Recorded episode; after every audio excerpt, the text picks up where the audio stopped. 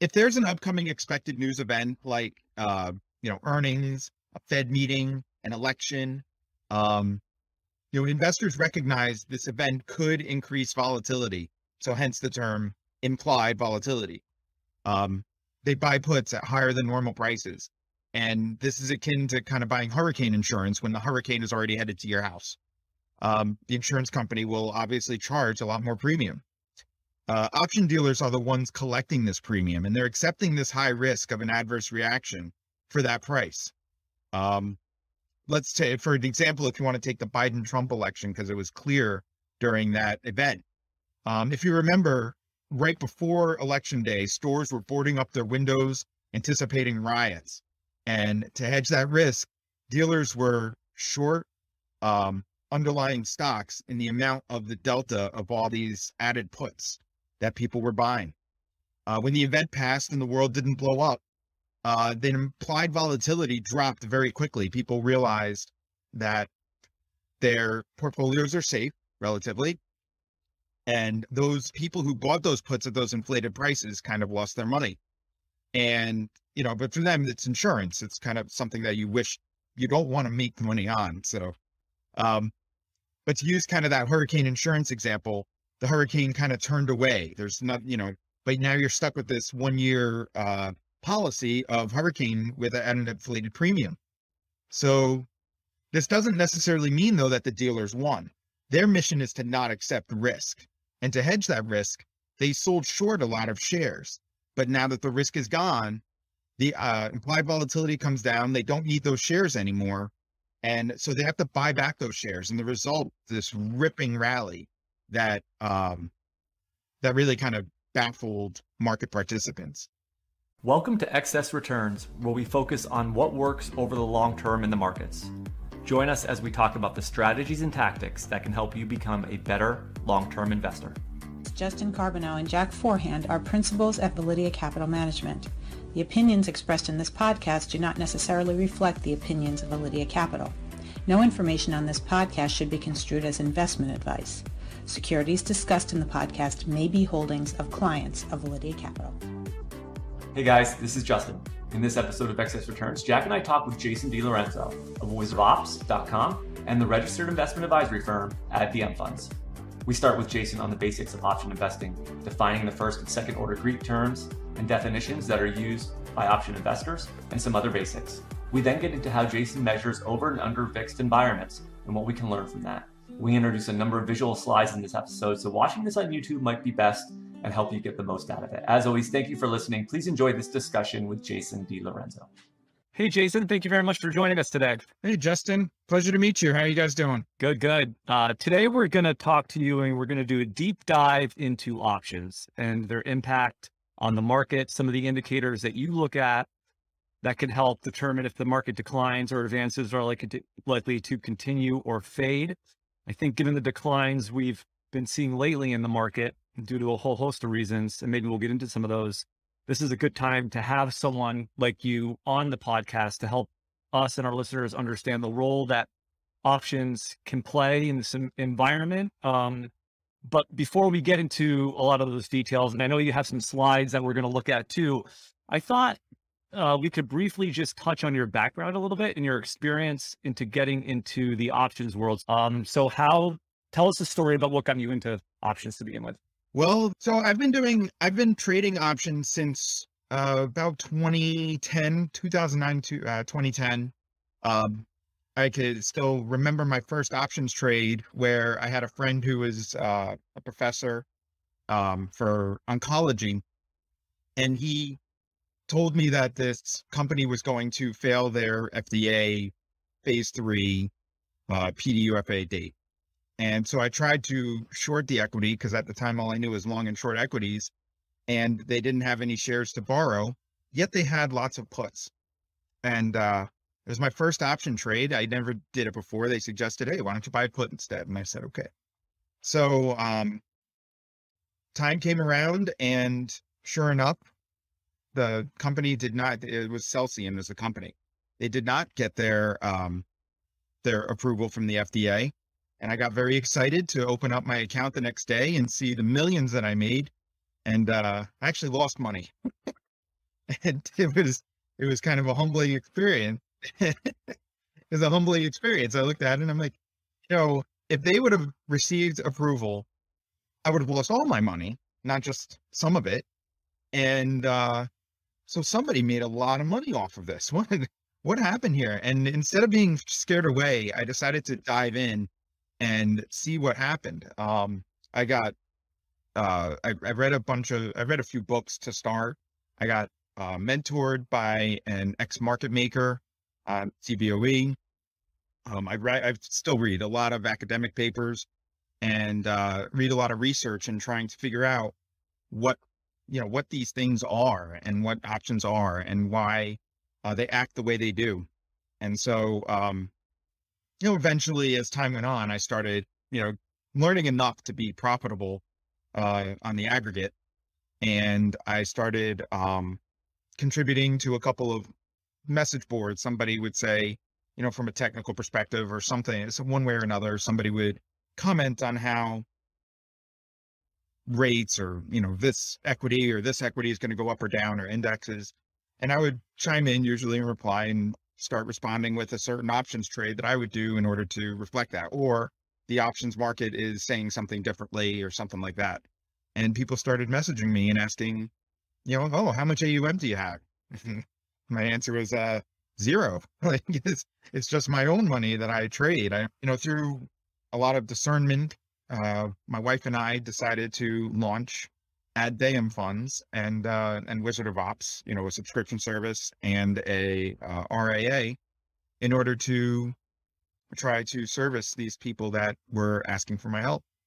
And uh, and so that's where we are now. Uh, the company is about three, four years old. Um, I believe we have about five or six million in AUM, a bunch of subscribers, and you know the company's growing, and we're releasing new products and new ideas uh, very frequently. So that's great. That's great. Thank you for sharing that. Because I, I, wanted, you know, our listeners to know that, you know, this isn't someone that just started trading options on Robinhood last year. I mean, you've been doing this for uh, over a decade now, and I think that knowledge will likely come through in this um, this talk today. But let's try to set the stage a little bit um, and just start at a really high level with the options market. So, how big is the options the equity options market relative to the equity market itself itself. And, maybe also a, a second follow-up question is how much has it grown since um, the pandemic started? So for 2021, total options volume was about 3 billion contracts. Uh, it was the highest yearly volume on record and up uh, 19% from 2020. That's from, that's according to the CBOE. Um, the total options average daily volume, ADV, reached a new all-time high of 12.1 million contracts traded per day in 2021. So this is a massive, um, it's a massive market. And as you can see in the graphic, it, options notional volume has now exceeded equity notional volume. On a monthly basis, option notional volume has exceeded equity notional volume almost by 40%, and it's been never been higher. Um, it's the same is true uh, up to today. So it's a lot. Um, also, total volume traded through CBOE's retail priority program, which is uh, U.S. equities, individual equities, was more than 71 billion shares in 2021, which is up 108% from last year. And it's representing 283 shares in a 283 million shares in average daily volume. And for the year, the total notional value traded through it was, sur- was surpassed $2.5 trillion, which is up 146% from 2020. So it represents uh, more than $10 billion in uh, average daily notional volume was the was the pandemic the post pandemic period where everybody was stuck at home and a lot more people were trading options is was that really a turning point in terms of the size of the option market? Do you see like a huge growth coming out of that period? I think there was huge growth but it wasn't really a turning point because the trajectory was up uh all the way up till until 2020 i think the other part of it is um i think the other part is that in in 2020 it definitely lifted off but there are some equities in particular, stuff like Amazon and Tesla, um, Apple, where they're at the time their equity valuations were extremely high, and people were using options in order to have exposure to them without having to pay the three thousand dollars a share that they were requiring, and that's why uh, in a lot of cases we see more option volume in those names than anywhere else. Can you help us understand what happens when an investor actually purchases an options contract and the role that the option dealer plays in the market and how it's different than the equity investor that's buying and selling on an exchange? Just the sort of, and the, basically the role that the option dealer plays in these transactions. Yeah, sure. Um, well, first, I mean, I want to define really quick what an option dealer is. Um, option dealers are basically option market makers. Uh, they're an intermediary in order to facilitate option transactions. Um, that suffix ER, like dealer or market maker, kind of suggests it's a person, but nowadays it's mostly high frequency trading computers uh, that can do these calculations swiftly and accept a lot more options volume than in, you know, an army of people can. Um, when an equity order is received, just like for a stock to a market maker, the market maker's job is just to match that equity order with a partner and take a small fee for the transaction. It's just a one, a one kind of thing. Uh, but options are a bit more complicated because there's so many expirations and strikes that sometimes finding a partner is much more difficult. Uh, for instance, what if a person's looking for an SPX call at 3,000 two years from now, deep in the money? Um, you know, it's typically called a leap um, and there needs to be someone to facilitate that transaction without a partner. Otherwise, they're going to be waiting forever or assuming too much risk. Um, so it's that that person is the option dealer. Uh, like a market maker, they do not want to accept risk. Their job is to collect the little fees, and they don't want to take uh, any sort of risk in their position, whether directional, volatility, any of that. Um, and further complicating the matters is that options are a derivative product which means there are more variables to consider than a strict equity. It's not just the direction of the stock. Uh, there's a price component, but there's also a time component, a carry and interest component, and a volatility component that all carry their own risks. So the option dealer has to figure out ways to hedge all of those risks um, the best they can. So in short, to handle the price risk, they buy and sell shares of the underlying uh, and handle volatility and time component either with other options or volatility products. Um, they also increase their fees, the premium fees, in order to hedge their risk as well. So with all that additional option value that we just talked about, they're making a lot more money on the aggregate, but also with their hedging activity, they are heavily influencing the market as well. What type of options do investors mostly buy in the market today? And what position does that typically leave these option dealers in, in terms of their own positioning and hedging? Okay, well, first, I, we need to define what who what investors we're talking about, and the still to this day, the majority of investors that deal in options are um, are predominantly like insurance companies, uh, annuity, excuse me, insurance companies, annuity uh, providers, uh, and they sell products that are designed to guarantee um, a certain level of returns. But really, what they're trying to do is control risk by buying puts and selling calls, and on their positions, and they charge fees in order to do so. Um, option dealers are also charging. We're also charging very high premiums for these puts because it is one-sided risk that dealers don't want to assume. So that was kind of the first generation of option investors. Most of our viewers are probably familiar with the idea of buying calls or buying puts. But there, there's also a lot of activity on the sell side. I've also noticed that typically you've got a lot of ETFs out there these days. You've got put right ETFs, you've got, you know, call writing ETFs. So can, can you just talk about the other side of that, the idea of writing calls and writing puts, why someone would do that and, and, you know, what sort of the risks and returns of that are? Yeah, sure. So after um, annuity and insurance providers were, you know, kind of inflated the option market. Uh, there were several papers uh, released by the CBOE that showed that writing option contracts, kind of being on the side of the market makers, giving uh, puts to these annuity and insurance providers, um, is very profitable. In fact, the CBOE released an index called the PUT index. You could put that in your ticker on your broker dealer and see, uh, and you can track the returns on that index. You can't trade on it, but it's just a, it's an indicator. And they realized that there was opportunity to sell options to these price agnostic investors. And they began selling puts to capture those high premiums that option dealers were charging. Um, and it they showed to have a very high Sharpe ratio. And you know, there's a lot of large hedge funds and uh, and basically groups that uh, pension funds that in in employ that strategy quite a bit. Um, but kind of like the annuity sellers, this was an easy strategy to market on a grand scale and capitalize on a certain amount of edge.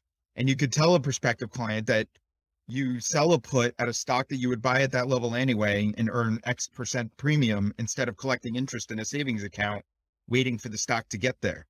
Um, and the same is true with covered calls. You can say that you can collect returns above and beyond your capital gains by selling calls against your current stock position and gain a certain premium.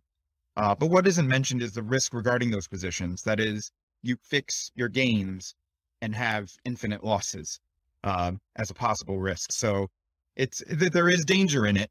Um, so you know, if somebody, if if a uh, if a salesperson, uh, an investment advisor tells you that there is limited risk to it, um, I would question that immediately. Before we talk about um, some of the impact that dealers have on the market, I first wanted to just sort of talk about the basics of option pricing. I, I still have nightmares from my CFA exam about all these the Black-Scholes and the binomial uh, option pricing model, and I think I ended up getting all those questions wrong. But behind those is some simple factors that you alluded to earlier in terms of what actually drives the price of an option. So can you just talk about each of those major factors and how each one of them affects the price of an option? Yeah, I was mentioning before uh, how options are a derivative product. And if you remember kind of high school calculus class, derivatives have a principle associated with them called convexity. Um, convexity is the principle that derivatives increase and decrease in value exponentially compared to the curve that they are derived from. So with that backdrop, there were three main inputs into pricing an options contract in the Black-Scholes or and all of them. Um, the first is the underlying price itself. So the closer the option strike is to the current strike, the more valuable the option is. Uh, the second is time. The further out in time the option expiration is to the current time, uh, the more valuable that option is because it has more of an opportunity to reach the strike that your option is at. The third is a little bit more opaque. Um, it's a metric called implied volatility or IV. Um, IV measures how much movement is expected by the options traders, and it's it's a measurement uh, by essentially the supply and demand of options. Um, if there's high demand and lower supply, the price will be higher, which implicitly states that the market is participants are expecting greater movement in the underlying stock. And its unit of measure is an annualized percentage. So you can see movements in, uh, you can see consistent movements in that uh, metric. So there are other inputs that have smaller effect, like interest rates and dividends. Uh, but I promise that I won't dive too far into the weeds and explore those impacts right now. Um, and the, the, topic on the topic of implied volatility, what a lot of investors might know that by is this idea of the VIX, right? I mean, that's that's sort of a measure of implied volatility that's out there in the market that people talk to uh, talk about a lot. Yeah, what the VIX is is a CBOE indicator, kind of like when I was talking about the put index before. The VIX is its own index. Um, but it's kind of tradable eh, in through futures and uh, and VIX options. But essentially, what VIX does is it measures the 30 day uh, implied volatility of the SPX index. Um, something else that's also not tradable, but you can trade options on it. Uh, so it's kind of a nice gauge of that one month period what are participants expecting options to do or what what participants are expecting SPX to do. Um, when you see something like a, a war, for instance, uh, you should see VIX and implied volatility spike because there's a lot of uncertainty and people uh, get uneasy about what's going to happen to their equities. So they want to hedge. Uh, VIX is kind of implicitly a hedging uh, indicator as well, which gives it that uh, gives it that reputation to be the fear index. Um, it's not exactly a fear index; it's more like a hedging index. If you're afraid, you're selling. So, and that's not sure that doesn't show up as much in the VIX, but, uh, but yeah, so VIX is, is an important thing to keep an eye on because it is very closely correlated to the SPX, as we'll see soon. So before we get into the impacts of all this in the market, first I wanted to define some of the key terms because a lot, if you live in the options world, you hear these terms a lot. And, you know, if you don't, you'll probably hear them on CNBC or something like that. So I think it's first important to just define what they are. Um, so first I want to cover, I think what they call the first order Greeks, which are delta, theta, and vega. Um, and so can you define what those are? These are, these are ways to value your option.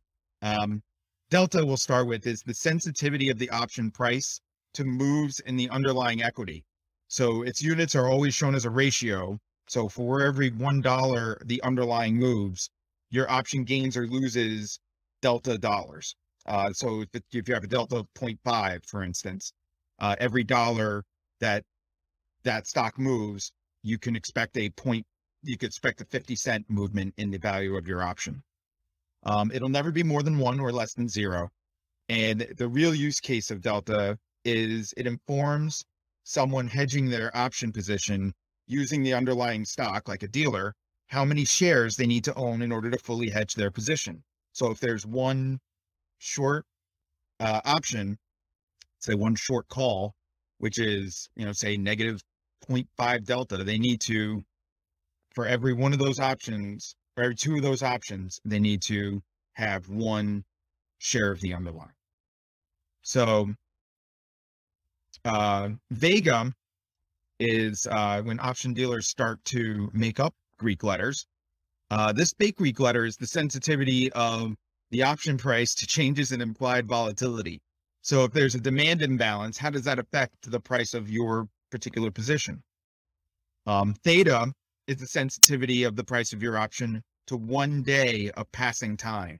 Uh, you can also calculate it to smaller units of time, but traditionally on your platforms, you see theta standardized to one day. Okay, that makes sense. And so is the idea with, with theta, so if, if an option is out of the money, as, as time passes, that option is going to get less valuable. Is that right? That's right. And it gets less valuable. Um, I call it an exponential constant. It gets less, you know, if there's one day passing and there's five days left before the option expires, that one day is more valuable than if there's 30 or 50 days until expiration. So the closer you are to expiration, the more theta and quite frankly, the higher uh, gamma, which I guess we'll talk about soon, um, higher gamma you, you see too. And, and, the idea with Vega is so as implied volatility rises, the price of options rises as well. Is, is that the impact there? Yes. Uh, yeah. Yes. So basically, Vega, you know, we were talking before about IV and how it is showing the demand and supply imbalance of options. Um, Vega is essentially a measure of if this is higher in demand, if this option's higher in demand, say, you know, if there's a war, you know, a war coming and you're trying to, um, you're trying to hedge your portfolio against it, uh, the implied volatility of puts is going to go up. So if you own a put prior to the war, you, even if the, uh, SPX goes green or, you know, it goes up, you may see that you don't lose as much money because more people are trying to hedge with puts. Um, so now I'm going to move on to the second order Greeks. And, you know, we, we hear the word gamma a lot more in the, in the wake of the pandemic and, and the downturns we've had than we used to. So can, can you talk about what gamma is? Sure. Gamma is a measure of how sensitive your delta is to moves in the underlying price. So delta is your option price, and then gamma is the impact to the delta. Um, it's a second derivative of delta. So again, going back to high school calculus. Um, to conceptualize this, let's say you have a hundred dollar call option expiring in one day. If the stock is at 95, a $5 move in the stock price will have a much more impact on that options price than if the stock price was at 50. So that delta is going to change based on what that underlying is, not just the option price. So that's what Gamma is trying to is trying to measure. The, the last two we're going to talk about, I learned these through Jam Croissant on, on Twitter. Um, you know, he, he had this whole, you know, these pictures of Vanna White he puts on there. And, um, you know, he, he has some really good ways. If it, I'd recommend anybody follow who doesn't, because he has some really good ways of teaching these concepts. But so, so what is the concept of Vanna? What does that mean? Yeah, I love James' uh, Twitter posts too. It's, it's also kind of interesting, but you do have to learn a different language when you read them. But, um, Yeah, Vanna. Uh, we're so we're digging a bit deeper, and we're also expanding our fake Greek alphabet. Um, Vanna is the sensitivity of delta of an option to its implied volatility. Um, if we're going to use that same hundred dollar option example above, um, people normally think that a stock would go up or down 1% on any given day, let's say.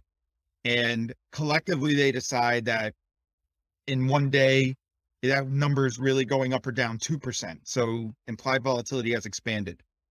Um, but if the underlying price is at 95, it's going to have a large impact on your $100 option. But if the underlying price is 50, that number has to expand to 50% going up or down one day in order for that option to have any impact whatsoever. Um, so they would really need the IV to really ramp up actually 100% before anyone is willing to buy a $50 put, let's say, or, you know, an option that's so far out of the money. I want now, now that we've kind of introduced all this, I want to talk about how this impacts investors and how this impacts flows in the markets. And, and I want to do this in maybe two different ways. You know, you talked earlier about how investors primarily are buying puts and selling calls, which puts market makers on the opposite sides of those transactions. So given that positioning, how does that reflect itself in flows on a daily basis that, that impact the market? So this is kind of beginning the crux of the issue. Um, if there's an upcoming expected news event like, uh, you know, earnings, a Fed meeting, an election, um, you know, investors recognize this event could increase volatility. So hence the term implied volatility. Um, they buy puts at higher than normal prices. And this is akin to kind of buying hurricane insurance when the hurricane is already headed to your house. Um, the insurance company will obviously charge a lot more premium. Uh, option dealers are the ones collecting this premium and they're accepting this high risk of an adverse reaction for that price. Um, let's say, for an example, if you want to take the Biden Trump election, because it was clear during that event. Um, if you remember, right before election day, stores were boarding up their windows, anticipating riots. And to hedge that risk, dealers were short um, underlying stocks in the amount of the delta of all these added puts that people were buying. Uh, when the event passed and the world didn't blow up, uh, the implied volatility dropped very quickly. People realized that their portfolios are safe relatively, and those people who bought those puts at those inflated prices kind of lost their money. And, you know, but for them, it's insurance. It's kind of something that you wish you don't want to make money on. So, um, but to use kind of that hurricane insurance example, the hurricane kind of turned away. There's not, you know, but now you're stuck with this one year uh, policy of hurricane with an inflated premium. So this doesn't necessarily mean though that the dealers won. Their mission is to not accept risk. And to hedge that risk, they sold short a lot of shares. But now that the risk is gone, the uh, implied volatility comes down. They don't need those shares anymore. And so they have to buy back those shares. And the result, this ripping rally that um, that really kind of baffled market participants. Um, if we want to incorporate this into our fake Greek alphabet language, we can say that the short put positions are positive Vanna, and that is an increase in implied volatility will have a positive effect on delta and vice versa. Okay, so to, so to think about this in, in my layman's terms, so as we approached that election, everybody was buying puts. And when people buy puts, the dealers then have yeah. to short the stock, right? So that would have a negative impact on the stock market. Is that right so far? Yes. Okay. yep. yeah. Dealers are short the puts, and that is a positive delta position. And in, in order to hedge a positive delta position, you have to go short the underlying. Okay. And, and now in most cases, when people panic about these events with their puts, in most cases, they end up being wrong. And so when those events go by and the worst case scenario doesn't play out, that's where we get the other flows, right? So implied volatility falls in the wake of the event and time starts to pass. And so those those Vanna and charm flows go in the other direction and the dealers now have to buy. Is that is that sort of the right way to think about it? Um, yes. I mean, I don't want to necessarily say that the people are wrong because sometimes, you know, the event actually happens or, you know, some there are times in which Fed meetings where people are expecting a rate, you know, rise or something like that. And the event actually happens. But because the primary because these option dealers are such a large uh, liquidity provider in the market, it's mostly their flows that are directing the next move of the market afterward than the participant flows. So that's kind of it's more that the event is overcome by the liquidity provi- uh, provided by the option dealers. Okay. Yeah, it feels like to to some extent, like the degree of this that goes on before the event sometimes can be so large that it almost doesn't matter what happens with the event. Like even if you get a very like the, the Trump Biden election, I mean, we technically had a disputed election, so you could argue that was a very bad outcome. But I guess people had hedged so much in advance, it didn't really matter. Exactly. That's exactly right. So I want to move on and talk about cumulative gamma exposure. You know, I, in the in the wake of the pandemic, been following Squeeze Metrics, and he has a you know he has this GEX indicator, which is, is a measure of cumulative gamma exposure. So I want you to see if you could maybe talk about this idea of the gamma exposure like spread across all the option dealers and what that tells us about how they might um, impact the market if certain events happen. Right. So as a really quick reminder, gamma is how much the delta moves when the price of the underlying stock moves. And it's essentially a measure of how much the option accelerates in price as the stock, as the underlying gets closer to your option strike. Um, what Squeeze and many of us option traders are really attempting to do is to figure out what the gamma position is of the dealers, of the option dealers. And because they are hedging by buying or selling the underlying stock as it relates to their option position, um, we want to determine their collective gamma so that we can determine how much buying and selling they have to do. And with option notional value exceeding that of equity notional value, um, that becomes a very important input to determine what the next moves of the market are or why the market is moving in the way it is. Uh, occasionally on squeezes, uh, on squeeze metrics, GEX, or, you know, you'll see something called the gamma flip point. Um, it's really an approximation of when that volatility gets really high. Uh, it's not really a magic, you know, A B switch. And really, you know, further study by both Squeeze Metrics and I have kind of shown that gamma doesn't never really gets negative, but the lower gamma, the lower the, um, the lower the dealer gamma position gets on the aggregate, the more volatile the market is because the more they're going to have to hedge in order to reduce their risk. So we're sort of seeing an example of that right now, right? Because I believe we are. I mean, you may say a negative gamma may not be possible. We're certainly in a, certainly in a low gamma position right now. Um, so is that exacerbating what we're seeing in the market right now? Yeah, I don't want to say impossible. It's just it doesn't happen very very often. Yet we are in a negative gamma environment uh, as we speak right now. Um, yes, once you as the market goes down and people are not hedging. I mean, over the past two weeks, people have not hedged as much as sold. People have sold their their equities instead of hedging. And what happens is that the dealer position, they don't have enough uh put, you know, they don't have enough Vanna in order to support uh the market from coming down.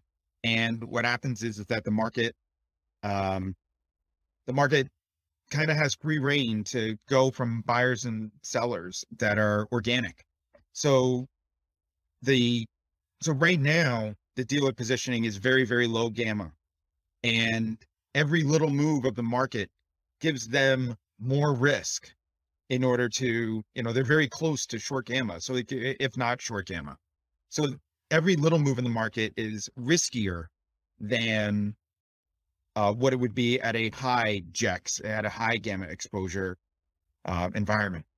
One of the things I also learned from Cem Karsan was this this idea. He, he was talking about sort of looking at his option models and how much of the flows in the market he could predict. And I thought it was something like 60 or 70%.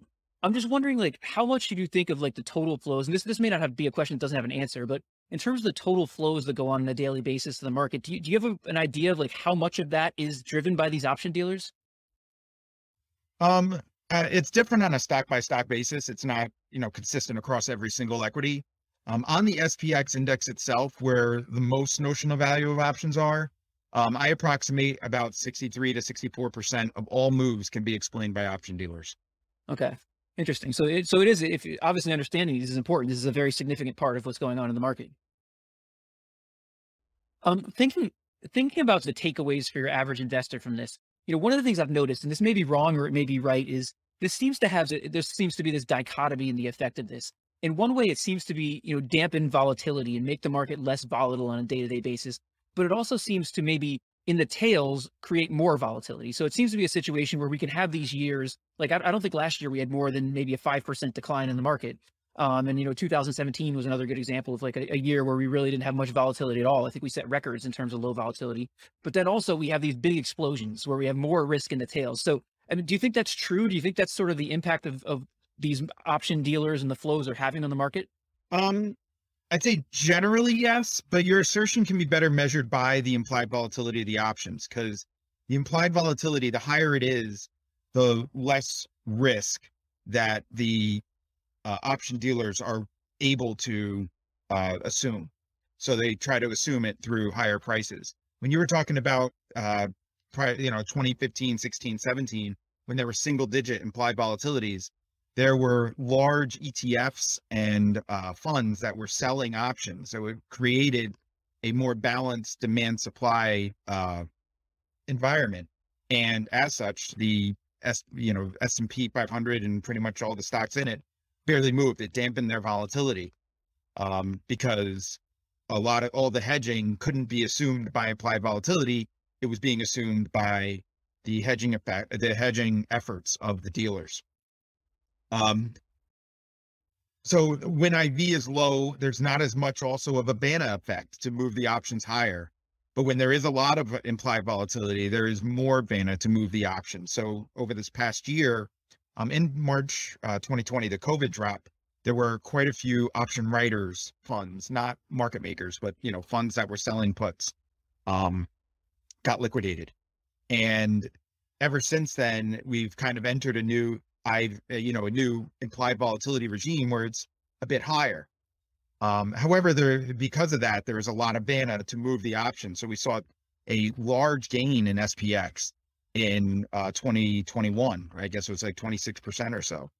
Um, historically, since most puts are bought and most calls are sold, uh, it puts the dealers in a positive Vanna and gamma position, which is an environment that is characterized by low volatility advance in the markets. Uh, but once those positions change into lower gamma and Vanna positions, the volatility will increase because they have to hedge the risk that they already have on their books. And uh, that's why they say markets take the stairs up and the elevator down. It seems like market volatility tends to rise around um, options expiration and VIX futures expiration dates. Can you talk to why that actually occurs? Uh, yes, uh, but first, let me to clarify your question a little bit. Um, the options expiration that you're referring to is the traditional monthly expiration. Uh, that's the third Friday of every month for equities uh, in the morning for indexes. And for VIX products and volatility products, it's the third Wednesday um, of every month. And sometimes that there's a little disconnect. Equities sometimes close before uh, or expire before volatility and vice versa. Most of the time, volatility expires first. But um, but the reason why there's more traditionally more volatility surrounding those dates is because that's when there are more option contracts that are open. And the more option contracts that are open, the more hedging there is by market makers. So the hedges that the option dealers have um, have to be reversed en masse. And so they you find volatile times uh, during that third week of the month, typically some people out there have talked about due to the, massive rise of increased use of options that there's some you know big risk here and the market could have some major downside event maybe be, because of this. Is do you think that's at all a legitimate concern? Is there anything is there anything that you know investors should be very concerned about given the rise of options? Sure. I mean option dealers are very calculated in the way they do things. It almost seems impervious from a Delta and you know Vega, all those Greeks, bacon real perspective. Um, however, the ticking time bomb that is referenced, that I agree with, by the way, um, it surrounds the dealer positioning. Uh, since options are so popular, dealers control so much of the market liquidity. Um, they don't have infinite resources, and it will get to a point uh, of critical mass eventually where they cannot handle their option book positions. Um, however, these liquidity issues generally coincide with general market liquidity. Um, and that market liquidity can kind of be measured by proxy through the VIX or general credit markets. So as a long-term investor, what I'd be looking at is as the VIX and at, at VIX in general, and as interest rates rise, uh, liquidity is reduced, and you want to look for both. Uh, you know, VIX occasionally will spike to a number like 80 or 90. That doesn't mean that the market is going to implode completely. Um, but if you see severe credit stress and you see the VIX rising, um, that's when you could start being concerned as a long-term investor.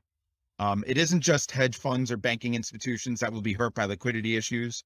Uh, it's also these option dealers, and they have such precise risk controls that are hurt as well.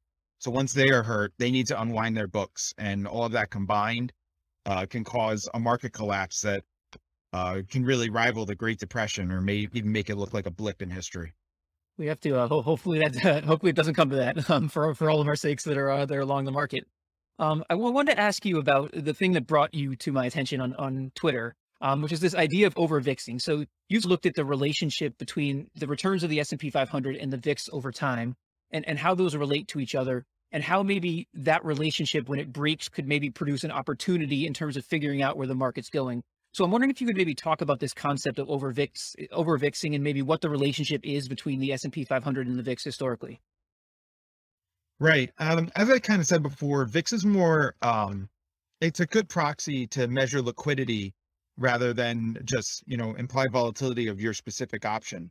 Um, the correlation between the VIX and SPX, the change of SPX, uh, implies that option market makers are the primary source of liquidity in the market. And VIX shoots up when the option market makers on the aggregate are not willing to meet the demand of the put orders that are coming in. Uh, the validity of that concern is measured by the SPX to VIX relationship. So, since option market makers um, will identify opportunities at the speed of fiber optic cables, uh, this relationship is very swiftly mean reverting. So as soon as they see that the VIX has shot up way too far uh, in relation to SPX moves, um, they will take advantage very fast, and that's a that's a condition I call over VIXing, where um, option dealers were charging more for the put and they then fair value. So eventually, they will lower their prices and take advantage of the re- the reduction in implied volatility. Um, the opposite of that, which is if VIX does not move in accordance with the SPX, um, that would be a, that's what I call under VIXing. Um, it's also kind of a measure of what the actual organic market activity is. If somebody is buying as opposed to, if somebody's selling their equity as opposed to hedging their, um, their portfolio, you will see that we will be under VIXed as opposed to uh, properly VIXed or over VIXed what really drove this concept home for me is this idea of, you know, when you see an event that might scare people, the idea of are they hedging or are they selling? And so the idea, right, is that if if the VIX is going up more than this relationship, that means people are hedging and they're not selling. And, and if it's going up less, then that means that's actual selling, which tends to be worse for the market going forward. Is, is that sort of the right way to look at it? Absolutely. And you could also look at it as if VIX goes up, if we over VIX, if VIX goes up more than it should, then this relationship um, dictates, then you could also see that as inflating Vanna support for the whole market.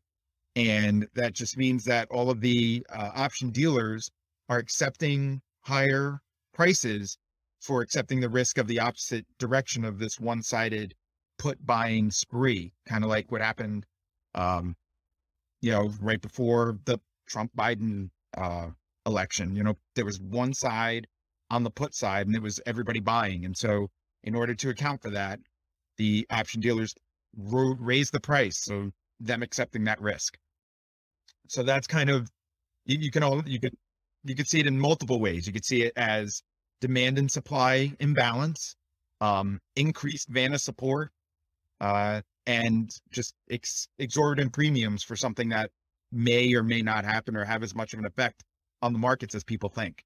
So that's kind of all three of those. I would say that um, when cooler heads prevail, the um, the prices will come down for those options and that will give support for a rally. So if so if we're over VIXed when the market's declining, then the idea is at some point here we're likely to get a reversal. Um, likely that decline is supposed to reverse itself. So how, what is how does that work in the case of a rally? So if, if a rally is under does that mean that rally is not typically likely to last, or do I have that wrong? Um, so option dealers are the are the primary suppliers of options, and being that a there are fewer of them, uh, b they are you know they're mostly computers, and they're also more savvy than option buyers who are mostly price agnostic. Um, over VIXed bounces happen a lot quicker than under VIXed uh, declines, or you know under VIXed um, reversals, I guess. Um, it tends to take longer for collective option buyers to realize they're paying too much for an option than it does for computers to reevaluate the option pricing, um, especially when the value of the rest of their portfolio is going up.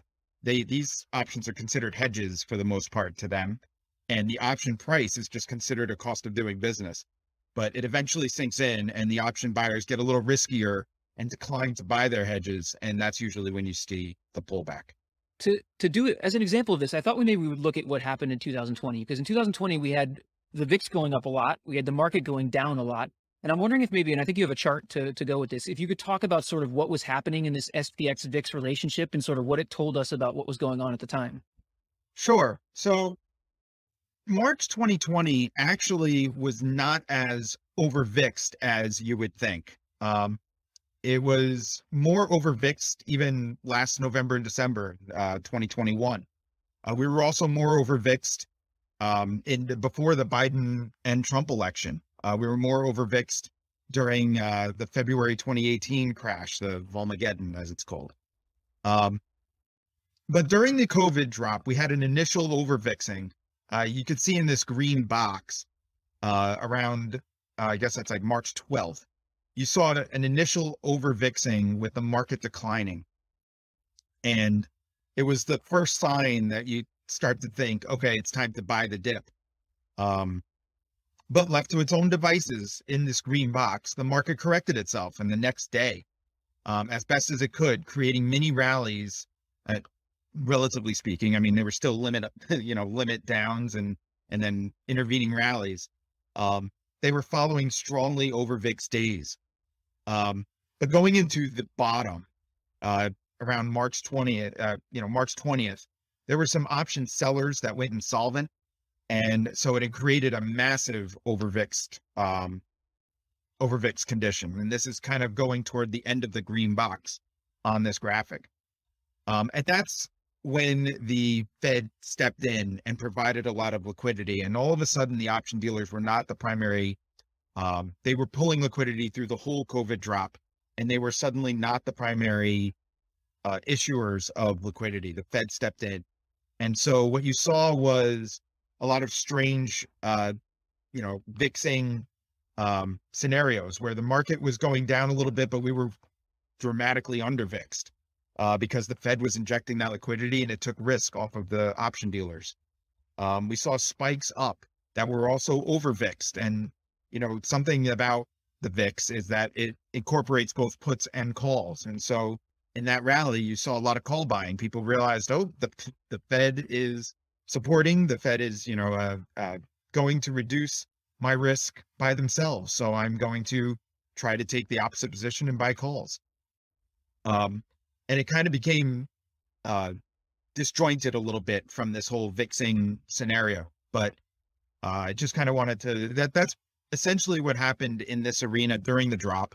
Um, in that green box, you can pretty much predict what the next day's returns were going to be. Uh, generally based on this whole vixing, over vixing and under vixing scenario. Um, at the red box, uh, people like me had to step out and kind of evaluate what the Fed was doing and act appropriately and kind of update my my thesis based on what they were doing. Just two more questions, Anana, here before we wrap it up. Um, most of our listeners are long-term investors. Um, and what I wanted to ask you was, you know, what do you think that, and you know, you you guys manage you know, you have a money management firm, you're at an RIA, so you're obviously dealing with um, long-term investors too. So what in this discussion that we've talked about is useful or can be incorporated into a long-term investment plan? Or do you think this is really more for short-term, it's more, va- that information is more valuable for, for shorter term traders? Sure. So the price of a stock is its fundamentals plus its liquidity, um, and even from the market driven liquidity. Um, option dealers are the primary source of equity liquidity right now. And so, therefore, if you're fundamentally driven long term investor, you have to pay attention to that liquidity portion of the price of your positions, as well as in the general market. And if there is no change in fundamental thesis, but you can't explain why your stock just increased or declined 20%, it is most likely a liquidity issue. So, therefore, it's vital, uh, in my opinion, to keep tabs on the option exposure of the equities in your portfolio and try to assess um, the liquidity that option dealers are providing to you as the investor in these equities. That makes sense. Um, in terms of, uh, we have a standard closing question here We'd like to ask all of our guests. Um, based on your experience in the markets and the research that you're doing, if you could impart one piece of wisdom or one lesson to your average investor, what would that be? I would say use trading or investing to practice excellence. So, um, Aristotle says excellence is never an accident. It's always the result of high intention sincere effort, and intelligent execution, and it represents a wise choice of many alternatives. Choice, not chance, determines your destiny. Um, if you cannot be patient with your trades and your thesis, how can you be patient with your children? Or if you cannot be humble about your theses, how can you be humble with your friends or your wife? Um, if you cannot be disciplined in your trade plans, how do you be disciplined in anything else in life? Um, when you're trading, there are no lies, there's no participation trophies, there's no moral victories. It's just price. And price lets you know exactly where you stand at all times. And you must exercise virtue to succeed. So, my overall advice is let the markets make you a better person as opposed to dictating your life. That's a great answer. Thank you. If people want to learn more about um, your research, your subscription products, your asset management firm, where can they go to find out more? Sure. Um, we have, so first, I mean, you guys heard of me from Twitter, and my Twitter handle is at WizOfOps. I also have, uh, if you're interested in a subscription service, which is monthly newsletters on option expiration weekend, um, kind of suggesting uh, suggesting trades, giving good fundamental ideas in the current macro situation. Um, you can go to www.wizofops.com. And um, if you're interested in asset management, the RIA firm that we do is um, www.addeumfunds.com. That is A D D E U M F U N D S.com. So, um, yeah, come visit and uh, shoot us a note and we'd love to have you aboard. Great, Jason. Thank you so much. Um, we wish you all the best with uh, all these businesses. And I think that our listeners are going to learn a lot from this discussion. So we appreciate it. Thank you. Great. Thank you, Justin and Jack. It's a pleasure talking to you. Hi, guys. This is Justin again. Thanks so much for tuning into this episode of Excess Returns. You can follow Jack on Twitter at, at PracticalQuant and follow me on Twitter at, at JJCarbonneau. If you found this discussion interesting and valuable, please subscribe in either iTunes or on YouTube, or leave a review or a comment. We appreciate it.